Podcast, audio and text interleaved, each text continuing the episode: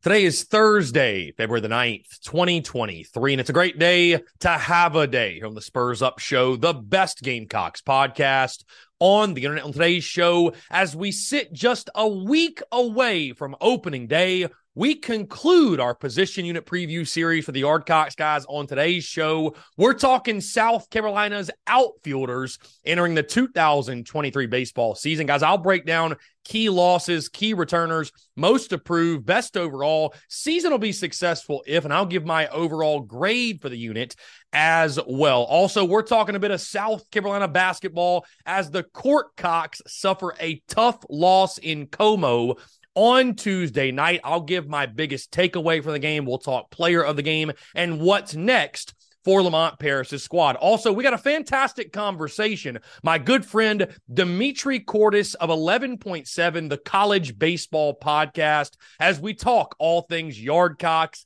SEC baseball, national college baseball as a whole. Really exciting stuff, guys, here on this Thursday. And of course, as always, it's brought to you by our friends over at Prize Picks. Go download the Prize Picks app or go to prizepicks.com. And when you do, use the promo code TSUS to receive 100% instant deposit match up to $100. Guys, Prize Picks is the simplest fantasy game on the market focused around prop total entries. Here's how it works. You pick two to six players and you can up to 10 times on any entry. Prize Picks has no sharks, optimizers, or mass multi-entry guys. It's literally just you against the projection. They also allow mixed sport entries. So for example, you can take the over on LeBron, parlay with the under on Mahomes. They've got college sports, pro sports, and guys, of course, with the Super Bowl upcoming this weekend, you want to make sure you're playing with our friends over at Prize Picks. They've also got a slick, easy to use mobile app, both on the App Store, Google Play, and they're rated 4.8 stars in the App Store with rave reviews, guys. So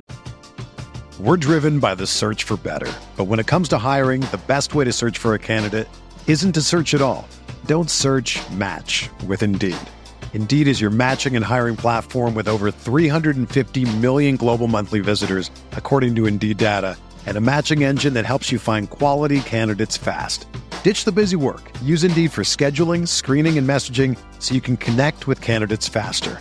Leveraging over 140 million qualifications and preferences every day, Indeed's matching engine is constantly learning from your preferences, so the more you use Indeed, the better it gets.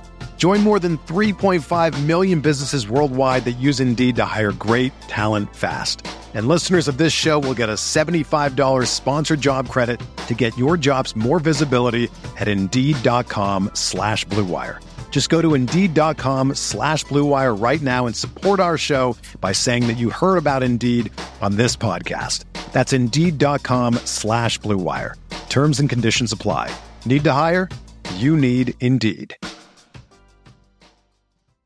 fans and listeners of the Spurs Up Show have made tons of money with our friends at Prize Picks, and you should as well. Go download the Prize Picks app, go to prizepicks.com. When you do, use that promo code TSUS to receive a 100% instant deposit match up to $100. Be sure to check them out and tell them that Chris from the Spurs Up Show sent you. Let's get it.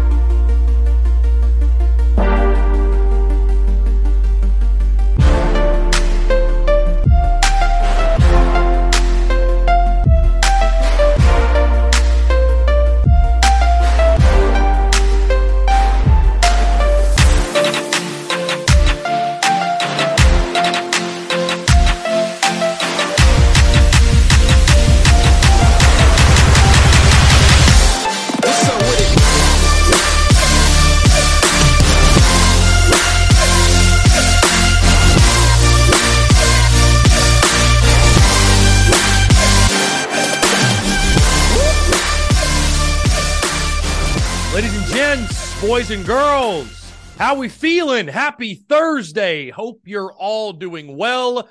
Chris Phillips here, your host of the Spurs Up Show. As always, appreciate you all tuning in. And of course, as always, we have got a jam packed show for you. I hope you all had a fantastic week, and I hope this show does find you well, no matter where you are, what you are doing.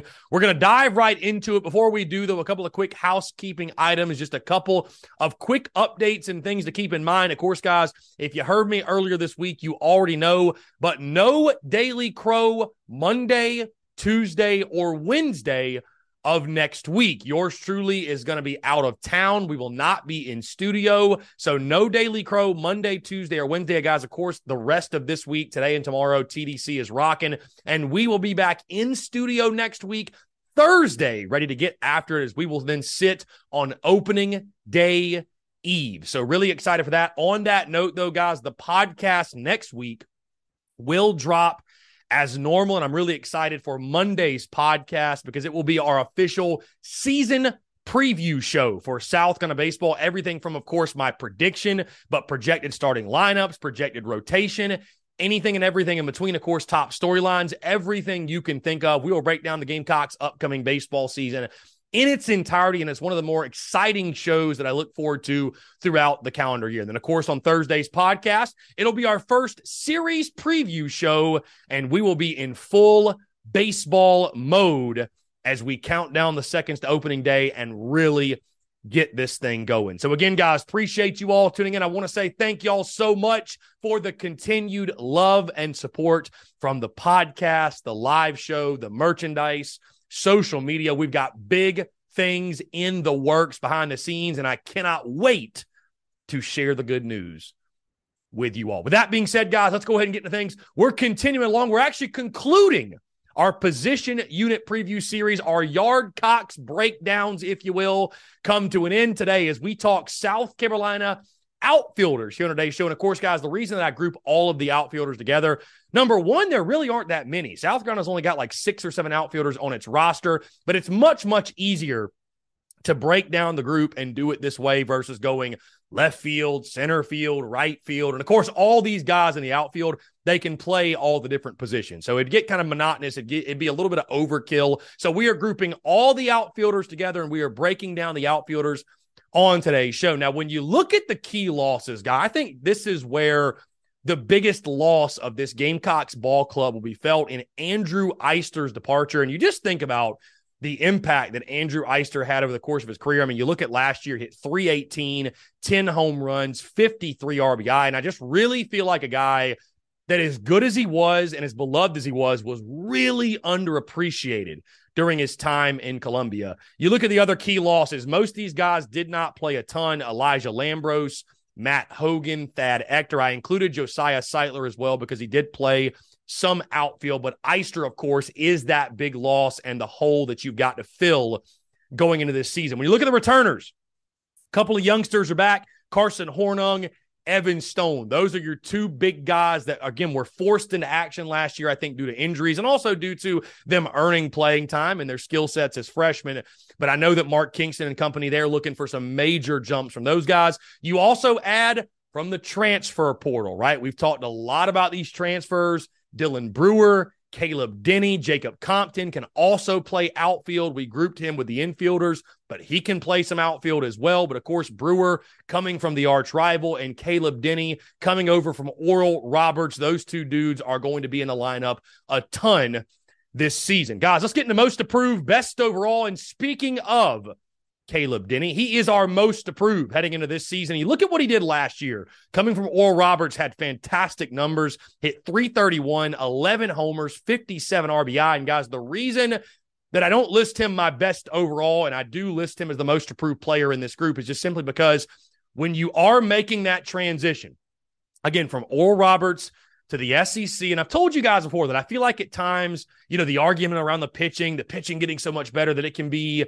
it can be overstated a little bit. But I, I think there's a lot of pressure on Denny to live up to the hype, right? He's got the same pressure that all these other transfer portal guys have because that is how Mark Kingston has constructed this roster for this season. They are built to win now. They are built in a sense where they need their transfers to come through. If all of these transfers pan out, guess what, guys? You probably had a pretty good season, especially offensively. So Caleb Denny, a guy that had a good career at Oral Roberts, can he do it for South Carolina?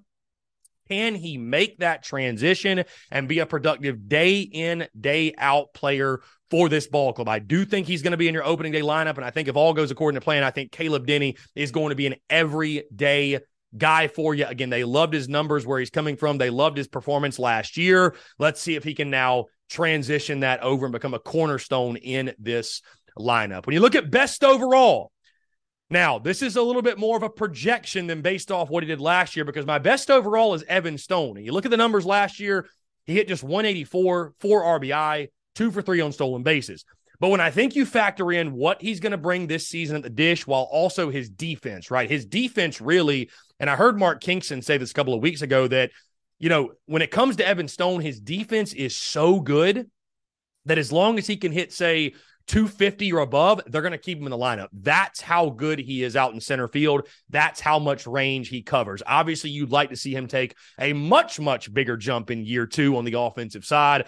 But I do think right now, when you factor in offensively, defensively, I think Evan Stone is your most complete outfielder. But this is one that could certainly change as we go throughout the season, which brings me into season will be successful if, and it kind of goes to what I was just saying. The season will be successful for the Gamecocks outfielders if Evan Stone and Carson Hornung specifically, who Mark Kingston has been singing Carson Hornung's praises all preseason long, if those two guys can make major jumps in year two of their careers in Garnet and Black, I think the rest of the outfield will take care of itself. You know, I'm not expecting crazy things from Dylan Brewer. I think he's probably going to be pretty close to the player he was at Clem Sucks. I think he's going to continue to be that guy.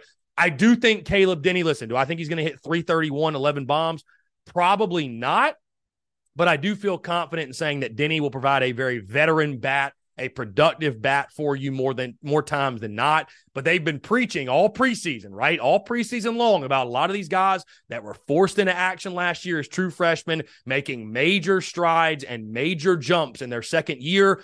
Evan Stone, Carson Hornung, that those have got to be two of those guys that do make those major strides this season. So a successful season for the Gamecocks outfielders all comes down to the strides made by Evan Stone and Carson Hornung, which leads us into the overall grade for the Gamecocks outfielders. And guys, I'll say this when I look at this group. I, I do have my concerns. I, I, do because because you just you don't have that that bell cow, if you will. You don't have that proven guy like you had in Andrew Eyster. You don't even have like a Josiah Sightler, really. I mean, you look at Evan Stone and Carson Hornung's numbers last year, and they project well. And I think we're all confident in what they can do. But you look at those numbers and you say, man, you are banking on big time strides being made this season. Also, Caleb Denny, Dylan Brewer, these guys are still a little bit of a mystery. Jacob Compton, a little bit of a mystery. So, with that being said, it's not because of a lack of talent. It's not a indictment on how I think they'll perform this year. But I'm going to give the overall grade right now for the Gamecocks outfielders at a C, which which I think is fair. And again, guys, I've told you when it comes to football, but it applies to baseball as well. We're grading as if we're comparing the Gamecocks outfielders to everyone else's outfielders in the SEC. And there's some damn good outfielders and with some damn good outfields being fielded by certain teams out there. So, you know, I think a C is fair. I think there's potential. I think there's upside, but it's just unproven it's unproven in a lot of respects. So I think there is a lot of talent here. I, I, I think that uh, you know it could be a very productive year for this group, but we just got to see it. We got to see a couple of things work out. So the overall grade a C, and that will do it for our breakdown of the outfielders and guys. Our position unit preview series and Yardcocks breakdowns, if you will, of each and every single position have finally concluded, which means opening day is just around the corner as we sit just eight days away from first pitch. Guys, from the diamond to the hardwood, let's talk South Carolina basketball. Gamecocks falling to the Missouri Tigers in a hard fought game, 83 to 74 at Mizzou Arena. South Carolina covers the spread. And my biggest takeaway, guys, is this I do think this team is getting close. I think this team is going to run into another couple of victories, maybe one or two more wins. You look at the schedule, very favorable upcoming with Ole Miss, Vanderbilt at home, LSU, right? Some teams that are down there at the bottom with you. I do think this team is getting close to winning another game or two. Um, you know, overall, it's weird. I don't know if it's because my expectations are just so painfully low or if because they actually did play better, but it felt like this basketball team played a lot better. I mean, shot over 50%. Hayden Brown had 19 points. I think the turnovers are obviously still a killer. I thought GG Jackson, who is our player of the game, 23 points, two rebounds. I thought he absolutely responded the right way. And I tell you this, guys, and I talked about on the Daily Crow yesterday. I applaud Lamont Paris for putting his foot down and making a point when it comes to GG Jackson. I really do. And I think now it's something, hey, it happened. It's over. We can put it behind us and we can move on and move forward and focus on winning a couple more basketball games. When you look at what's next for this group, this weekend, Saturday, February the 11th, at Ole Miss, a one o'clock tip off in Oxford. SEC Network will televise it. I forgot. I was like, where is Ole Miss again? Yeah, Oxford, Mississippi. I had a brain fart there for a second, but uh, I do think this team is getting closer, guys. I think it's going to click. I think GG Jackson, you need him to continue to play well. Hayden Brown also get Meechie Johnson going. Um, we all know the recipe at this point, and obviously Josh Gray. But I think again, you're going to play some teams like the Ole Misses, like the Vandies, like the LSU's, where I think the competition is much, much, much more favorable uh, than what you've been facing to this point. So, guys, that's going to do it for me. Hey, I do also want to highlight on the podcast here, uh, of course, the women take on Auburn tonight on the road, but the big one is this weekend, Sunday afternoon at Colonial Life Arena. Dawn Staley's squad will take on the undefeated LSU Tigers. It is a one versus three matchup. Of course, we all feel confident in the Gamecocks getting the W, but it is going to be must see TV as South Carolina puts their number one overall ranking on the line. And I tell you guys, if you can win this one, if you can win this one, I think wire to wire is a very, very, very real possibility, and an undefeated season is a very real possibility as well. So, guys, hey, that's going to do it all for me. Appreciate you all tuning in. Thank you all so much again for the continued love and support. I feel truly blessed to wake up every single day and do this and interact with you all. And again, we certainly feel the love on this side of things. Uh, you guys having our back and again, showing love and support from the podcast, the live show, the merch, uh, everything in between. It means the absolute world. And so, again, I want to tell you how grateful I am and say thank you to each and every single one of you. TSUS would not be what it is and what it is further becoming without your endless love and support. Guys, that's again going to do it all for me. With that being said, don't go anywhere. We got a fantastic conversation upcoming. Guys, appreciate y'all. Enjoy the rest of your Thursday and enjoy this conversation with Dimitri Kourtis of 11.7, the College Baseball Podcast. All right, guys, joining us today on the Spurs Up Show. Very excited as we sit now just single digits away from opening day. Who better to bring on the show than co host of the 11.7, the college baseball podcast? Of course, you guys are familiar. We've had Ben Upton before. Now we bring on the other half of dare I say, the best college baseball podcast on the internet. Dimitri Kourtis, he joins us. Dimitri, what's going on, my friend? I appreciate you taking the time. Hey, Chris, appreciate you having me, man. First time. Uh, ben and I talked about how we we love your show. Um, you invited him a bunch of times. Like, when's my turn? So here we are. I apologize, man. Yeah, we had to get the other half. And again, man, as we were talking off air, you know, absolutely love Ben, love your work as well, love you guys because we share the same love, a similar love for college baseball, and it's really great absolutely. to uh, to chat with somebody else who loves the game as well. So, without further ado, man, hey, let's go ahead and get into it. Uh, first thing before we look at this season, I just want to get your overall thoughts on South Carolina baseball, right? Because I know from you guys' vantage point, right, you, you guys are talking all of college baseball, and you do a great job because there's so many freaking teams. And I'm sure you guys have fan base coming at you like, why aren't you talking about us? What about it's like do you realize how much good college baseball there is and how many teams are out there? I mean, I think I saw actually Ben today tweeting about some some tournament like Houston or something with all these. I'm like, who are these teams? And it's like that's a great thing, you know. So there's so many teams to keep up with. But in regards to the Gamecocks, you know, I, I still think of South Carolina baseball, whether it's right, not right, whatever. I, I still think of the Gamecocks the top five or top 10 or what have you, an elite college baseball program back to back national champions in 10 and 11, went in 12. You know, of late, things have not been that way. Last year, you come off your first sub 500 season since the late 90s. Uh, I never thought with Carolina baseball we'd really enter a season where the coach was on the hot seat the way that Mark Kingston is. Um, your overall thoughts on that team last year again dealt with a lot of injuries. Um, you know, when you come into this season, th- there's some cautious optimism. You know, you're just overall thoughts of the year they had in 2022, and are you are you surprised at all with where South Carolina baseball is at this current juncture? Honestly, when you think South Carolina and you think college, like the first image that pops in my head is that stadium. It's, I mean, it is elite. It's not like one of those stadiums where carries tradition.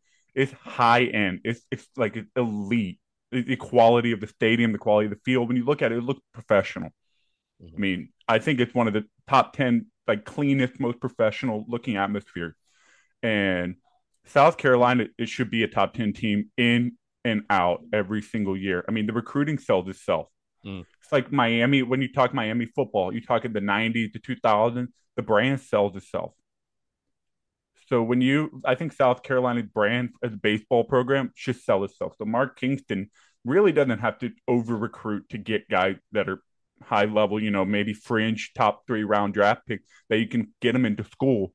So the talent's not the problem; it's the on field product, and we've seen it the last two years. It just hasn't come mm-hmm. to fruition. Yeah. Yeah, I mean, if you look at Founders Park, like you mentioned, man, one of the best ballparks in all of college baseball, I think, still. And um, I mean, just a nightmare season last year. But the Gamecocks did not sit on their hands and just hope things would get better. They had Monte Lee, the head coach from the arch rival, which was one of the more interesting moves of the offseason for sure. They also had three players from that roster and they hit the transfer portal. And I thought it was interesting, Dimitri. Actually, yesterday I was listening to a preseason press conference that Mark Kingston had, and he mentioned he talked about he's good buddies with Jim Schlossnagle. He mentioned Texas A&M, the way they were able to hammer the transfer portal. And it looks and sounds like South Carolina and Mark Kingston, they really tried to adopt that same philosophy when you just go down the list of Casas from Vandy, you know, Denny from Oral Roberts, McGillis from from Southern Miss, Southern Miss. Uh, Compton from Memphis. The list goes on and on of guys they added and all the Clem Sucks transfers, like I mentioned. Uh, your thoughts on just that um, that strategy, if you will, because it, it kind of reminds me of I don't think for college baseball the transfer portal is all that wild because it just reminds me of JUCO. Like Ray Tanner used to bring in JUCO guys all the time. Um, but your thoughts on that? Again, South Carolina adopting that philosophy that that Texas A&M found so much success with. I think I think if uh, if the way you, depends on how you look at it. If you're looking at it just from a pure whatever standpoint, cool. You're taking things that work at other places and you're trying it. That means he's trying to find ways to win. He doesn't have an ego too big where he's like, nope, got to do it my way. My way is the only way. I think it's really interesting he brought Monte Lee in. I mean, who wouldn't want to have a coach with that kind of tenure, that experience? I mean, he's a South Carolina guy under Tanner, so he knows how the program should operate at a, at its highest standards. So the reason why I thought it was interesting was because he almost wanted to bring a guy in and be like, "Hey, associate head coach, recruiting guy, I need somebody next to me. I need somebody next to me to help me because." Hey, as we all know, his seat's getting pretty warm. I think this year is the year. Hey, you win with this. This is the team you win with. With with Sanders on on Friday night. I mean, you're looking at. I would say seventy percent of your Friday night games should be won with Sanders on the mound, and that's the team you win with. Because now you coin flip Saturday, Sunday. That's two out of three series. So for me, Sanders. I mean, uh, Kingston's on the hot seat. Bringing Monte Lee only can help mm-hmm. him have a right hand man to make those decisions, whether whatever the case may be. Um, as far as the philosophy goes, I don't mind it.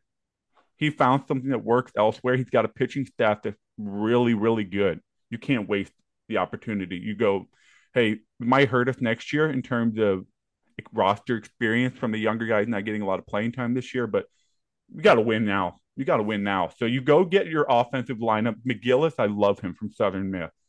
He's a swinging a big swinging a miss guy, but he can really hit some power. He can get you doubled extra base hit. Um, Jonathan French is the guy that I think people might be kind of sleeping on as a catcher guy. He didn't hit that much, but he was a he was a dude coming out of high school. He was a dude. So, and I'm pretty sure he's a Georgia guy. So he's probably friends with Sanders, and then I'm not sure about that. But uh, I think that kind of builds that battery mate chemistry where Friday night Sanders him lock in can make a difference. So I think I like I like Frank to win that starting battle if he can reach his potential a little bit more. Mm-hmm. Um, hey, there's a lot to like about that team. Mm-hmm. I think there's roles that need to be embraced by certain guys that might not get the starting role in pitching, like Becker. If he can embrace a long relief role, I mean, you saw him against Texas last year. The electricity that he had that he had in that game is kind of the guy I think he can be. Starter struggle, he comes in and gives team life and hope they can still win this damn ball game. Mm-hmm. It's little roles like that I think that really play a role in the success of a team, embracing your role. And you mentioned Dimitri, and I, I, think you were spot on with this team is built to win this year. And you mentioned like, you know, next year they might be dealing with lack of experience, or hey, they might just go to the portal again and, just do this all over again. But it just goes back to your point, and you've mentioned a couple of times, and it's why I appreciate bringing you on from the national perspective. Is that you know I, I think those close to the Gamecocks they might kind of try to dance around this, but one of the top storylines of this season is Mark Kingston's job. I just I don't give a damn how you spin it. You know, I was someone middle of last season that I, I was ready to move on from Mark Kingston. And while it's not one of those things that I'm leading into the season with, because honestly, Dimitri, selfishly, I love South Carolina baseball. This is definitely a put up or shut up season, no doubt. And so it's one of those things where I think they knew they had to win this year. He so knows they it. needed, they needed to go out and get the best possible options they could. And especially you mentioned you don't want to waste that pitching staff. Let's talk about that pitching staff. I know you just touched on him, but it sounds like to me it's going to be, of course, Sanders on Friday, Noah Hall on Saturday, who was really good in SEC play. And then Sunday is a battle between guys like Jack Mahoney, James Hicks, Eli Jerzembeck, the true freshman out of Freshman. Charlotte. They they love they love his stuff. I think he's probably from the way they talk about him, it sounds like he's probably the next Friday night guy. And uh, you know the bullpen is is loaded as well. You bring in Nick Proctor, the transfer from Cal, who was really good for them. It's a shame Roman Kimball from Notre Dame had Tommy John because he was going to be electric. Um, and then Ricky Williams, by the way, I really like that Kimball guy. yeah, I really Yeah, like yeah. him. Yeah, he. I mean, everything I heard, man. He, he's. I mean, I can't wait to see him back and, and pitching next year. But uh, again, the pitching staff is going to be the strength of this team. Uh, what do you like about it overall? And again, Will Sanders. I think he's the guy that when you talk about this pitching staff, he he's the guy you're going to spend the majority of time on because he's a dude you might look and uh, you know very well could be a first rounder in the MLB draft. I mean, I think it's, at this point it's almost a surefire. It's just it, he. uh And by, and by the way, you, you mentioned winning 70% of his starts. I don't know if you heard this, but Will Sanders in the baseball media day, he said his goal this year was 12 wins. 12 wins. So So that's that'd be, an, so that'd be an impressive season. So that's what I mean. What is there? Eleven weeks for the regular season? 10, 11 weeks. Something like that. Yeah. So Yeah. so let's Yeah. Yeah. Yeah. yeah. no. Well, because there, there's 30 SEC games. So there 10, yep, are 10, 10, SEC weeks. weekends. Yeah. About 13 or 14 weekends in the, in the regular Yeah, yeah. Because conference is about ten usually, eight Yeah. to ten. Okay, so thirteen weekends. He wants 10 twelve. SEC weekends. Yeah. That means he needs to win in Hoover because that Yeah. that means he Yeah. if unless he wins every single start of the regular season. Right. I mean, it's a great goal. I mean, I, Hey, I- go and for I'll it, man. this, and I'll tell you this. I think for this ball club, if the Gamecocks are going to overachieve, let's say hit 40 wins, I think part of that recipe is Will Sanders having an All American type of campaign. Like you, you need your Friday, uh, no need your Friday night guy to be that dude. He has to be. He, I mean, he had. I mean, we all know wins is, is over the past couple of years. Wins become a less special stat, if you will. So if Will Sanders comes out of a one-one ball game through seven innings, and you guys, you know, take the lead, win, he doesn't get the win. It's still Will. It's still the Will Sanders show. So um, I, I wouldn't. I mean, if he get twelve wins, I mean everything went his way perfectly Right, right. and we all know that doesn't happen very often. So, um, but I think I think Sanders can be a ten win guy this year, no doubt about it. Um, if he can save that bullpen on Fridays and save them for Saturday, Sundays, I like South Carolina's chances to win a good majority of series. Because if he can go seven innings, you use your reliever, your eighth inning guy, closer for one inning apiece.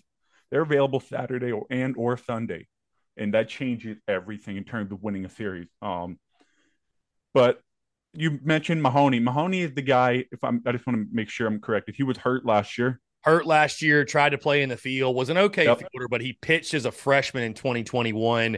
And I can tell you, man, from seeing him in person, the stuff's electric. I mean, it's it's it's 95, 96 mile an hour fastball with movement, you know, a wipeout slider. I mean, and, he, and he's just a dog on the mound, bro. He's just one of those guys, ultimate competitor, loves to get after it. I mean, and, and again, you've got great stuff as well.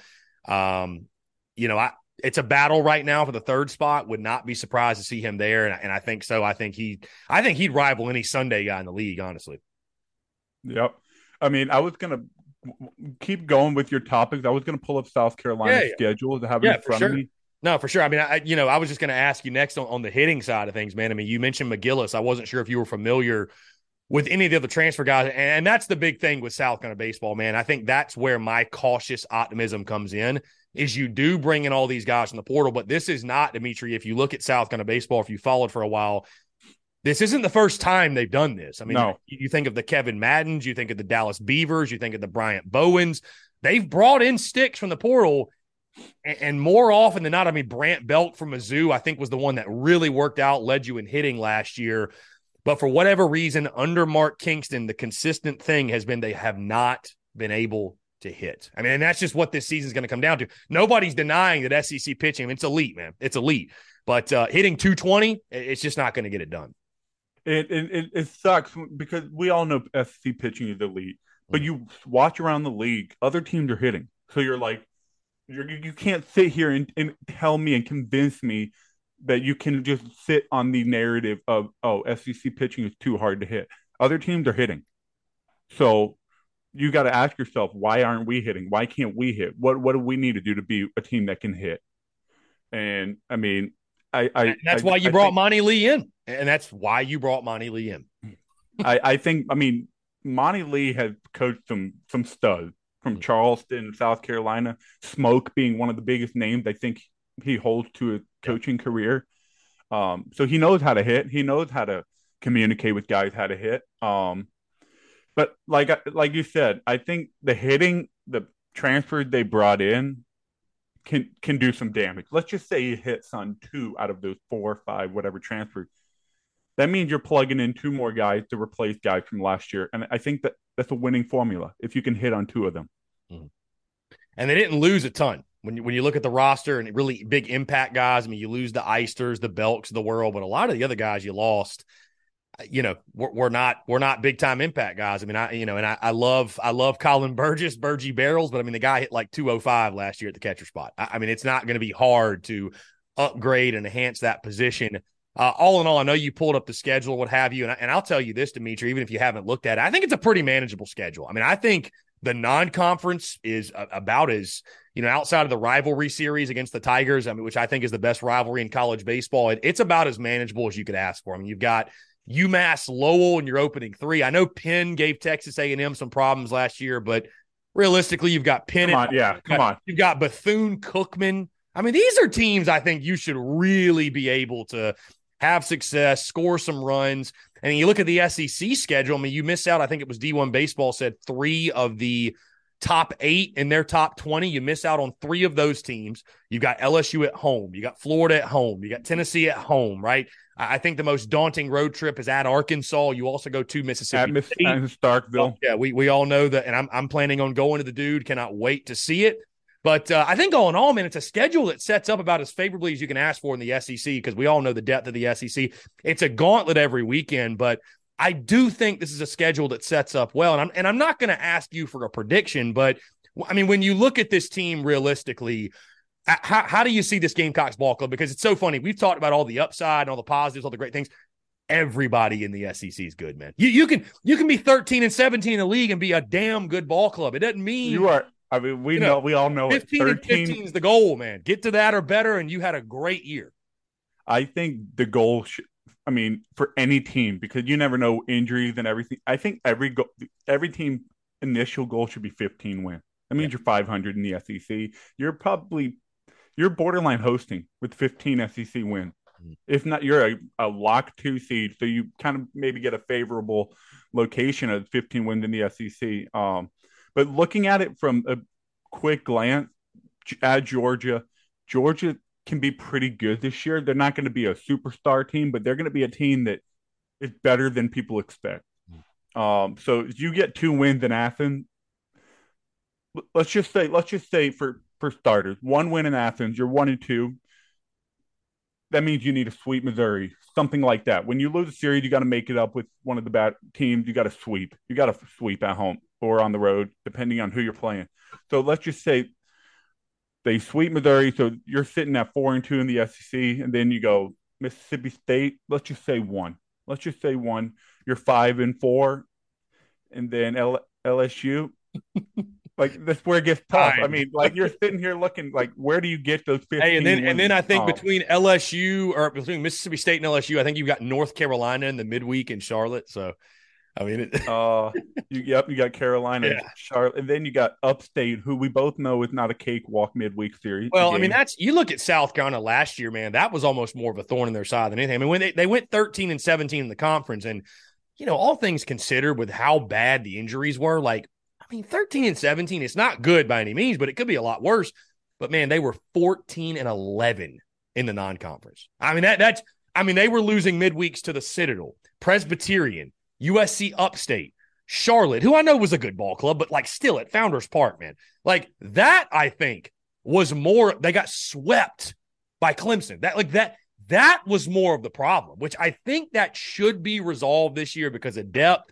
If a guy like, for example, Eli Jerzembeck doesn't win the Sunday job, he's literally a he can win potential first rounder one day starting on a Tuesday. Like you, you, you should be okay, but uh, you know, it's I, I just you know, I, so I think it's crazy a year in which I think the non-conference is just as important for South Carolina because of how bad they were. Uh, you know, you, you've mean, got to be able to pick up those midweek wins. Th- those are important, man.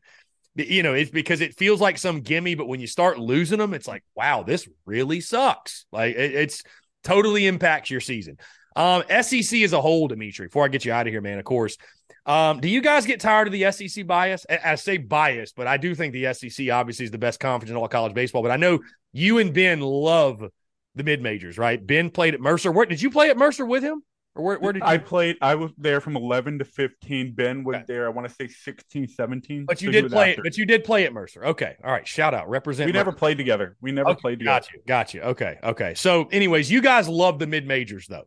Uh, do you ever do you ever get tired of talking it? Because it feels like if you're talking college baseball, you're talking SEC. I And- know where you're going with this. it- it's just, I mean, it's it's, I mean, it's the best conference, man. It's just, it's, it's impossible not to spend the majority of the time talking about them when you look at just how many great ball clubs, how many great players there are in the, in, in the conference. And, and I'll ask you just on top of that, your overall thoughts on the SEC this year. You know, I know LSU, Tennessee, they lead the storylines. I actually listened to you guys.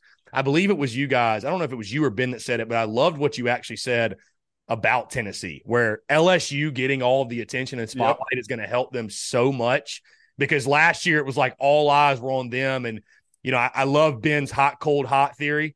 And they were just hot, hot, hot, hot all the Hey, I gotta put. Oh, hey, hold on. I gotta oh, put my stamp. That's me. That's I'm the Oh, hot, is that- cold, hot theory. That's, Well, you're- my. you were right because I even as a Gamecock, I'll tell you, I, Tennessee was the best team in college baseball last year. I mean, they're one of the best college baseball teams we've ever seen. Oh, all time. All right, time. and they don't even go to Omaha. So it just goes to show, like you got to get hot with, and, and that's what I told people all season. They're like, Chris, do you think Tennessee's going to win the national championship? I said, it's not about are they the best team in college baseball because they are. It's about are they playing the best baseball when it matters the most, and they didn't, and they just flat out didn't. So again, I say all that to say your overall thoughts on the SEC, how it shakes out. Is it as simple as those two at the top? I mean, who do you maybe see emerging and and challenging them? I mean, we'd love it to be a South Carolina, but just overall thoughts on the conference. So first, let me talk about the. You brought up the whole mid major thing. We love mid majors because we know mid majors are good enough to win ball games against anybody in the country. We know that, and sometimes people forget about that. They get disrespect. You're saying, "Oh my God," like you said, South Carolina losing to Presbyterian or Upstate, and we're sitting there like, dude, you can make fun of them for it if they're quote unquote their World Series. It's the school that told them they weren't good enough.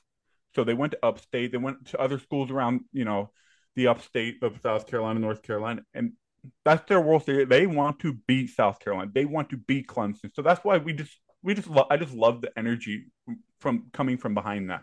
Um, don't get me wrong. Do I want to throw on LSU South Carolina on Saturday afternoon, or do I want to throw on Rice State? I'm going to be honest with you. I'm going to watch the Tennessee South Carolina game. Do I keep an eye on the other games? Sure, but of course I want to tune in to the to the best of the best. I mean, that's what entertainment, that's what TV is all about. You want to watch the best. It doesn't mean I don't like the other one. It's just I don't. I crowd, nice field, best player in the country.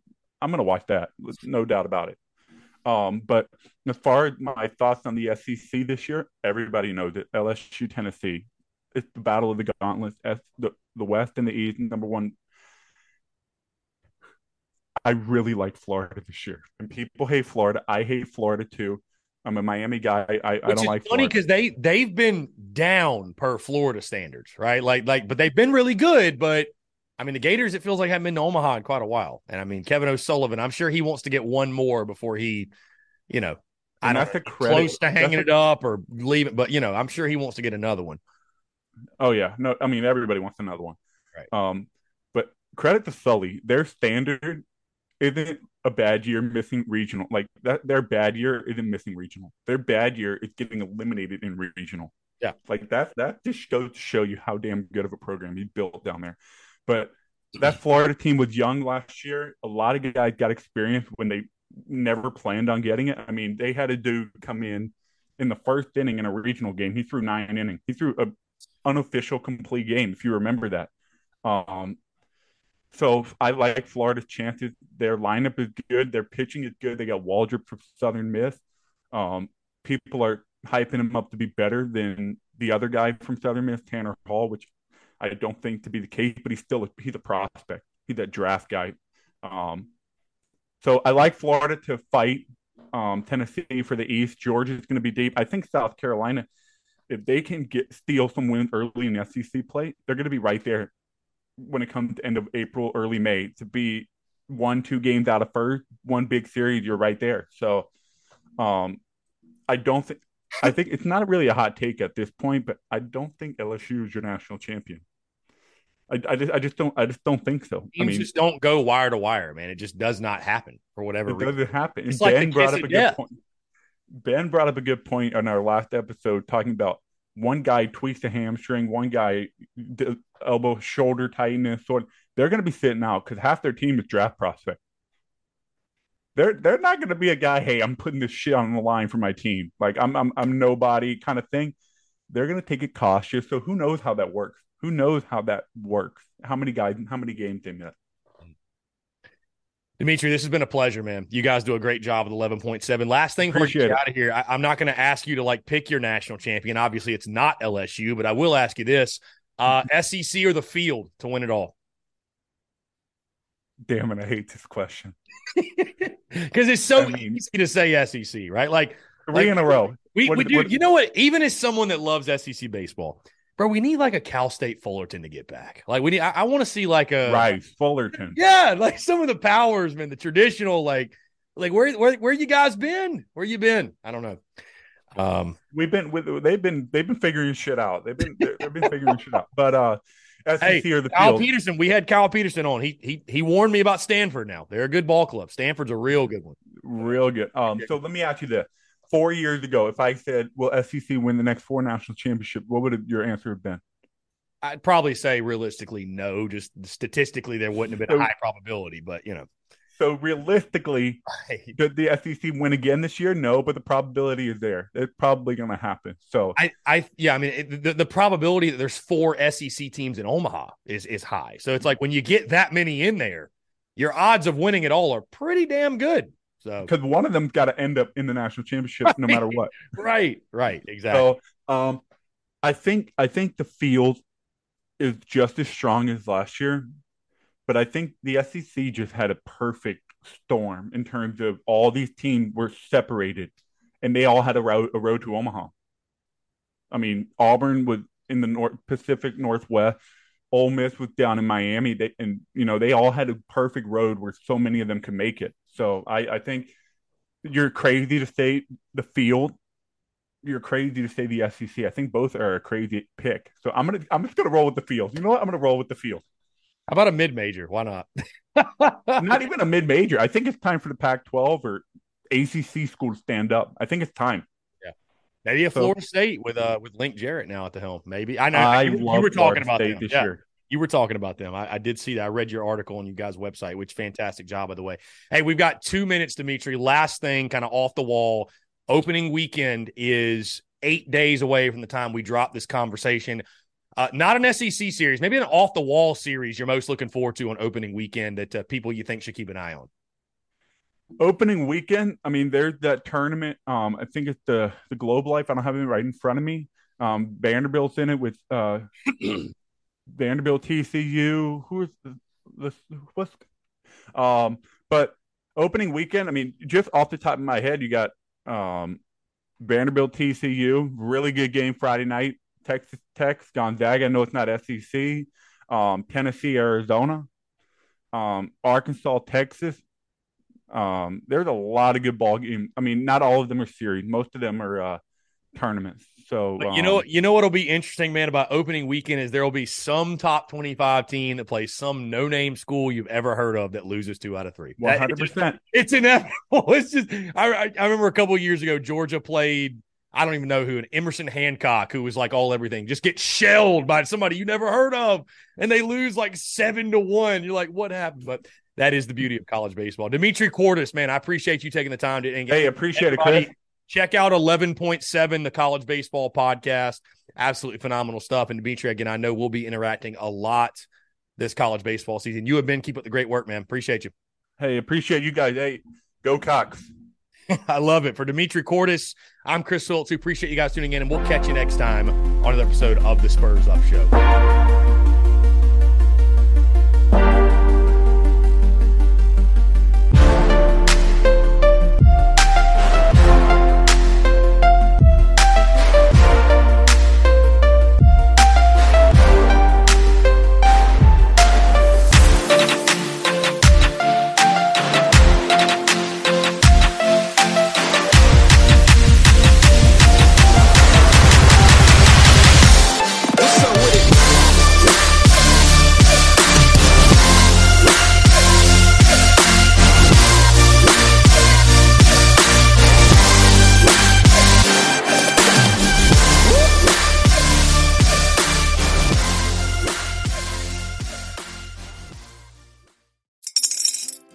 Is in the air at Littleton Coin Company, and we want to help you brighten your collection. Visit us at littletoncoin.com all month long to enjoy 15% off your purchase. With a wide selection of coins, paper money, supplies, and more, Littleton Coin Company has something for every collector's taste. Use promo code SPRING at littletoncoin.com for 15% off your purchase all month long. Restrictions apply. Littleton Coin Company. Serving collectors since 1945.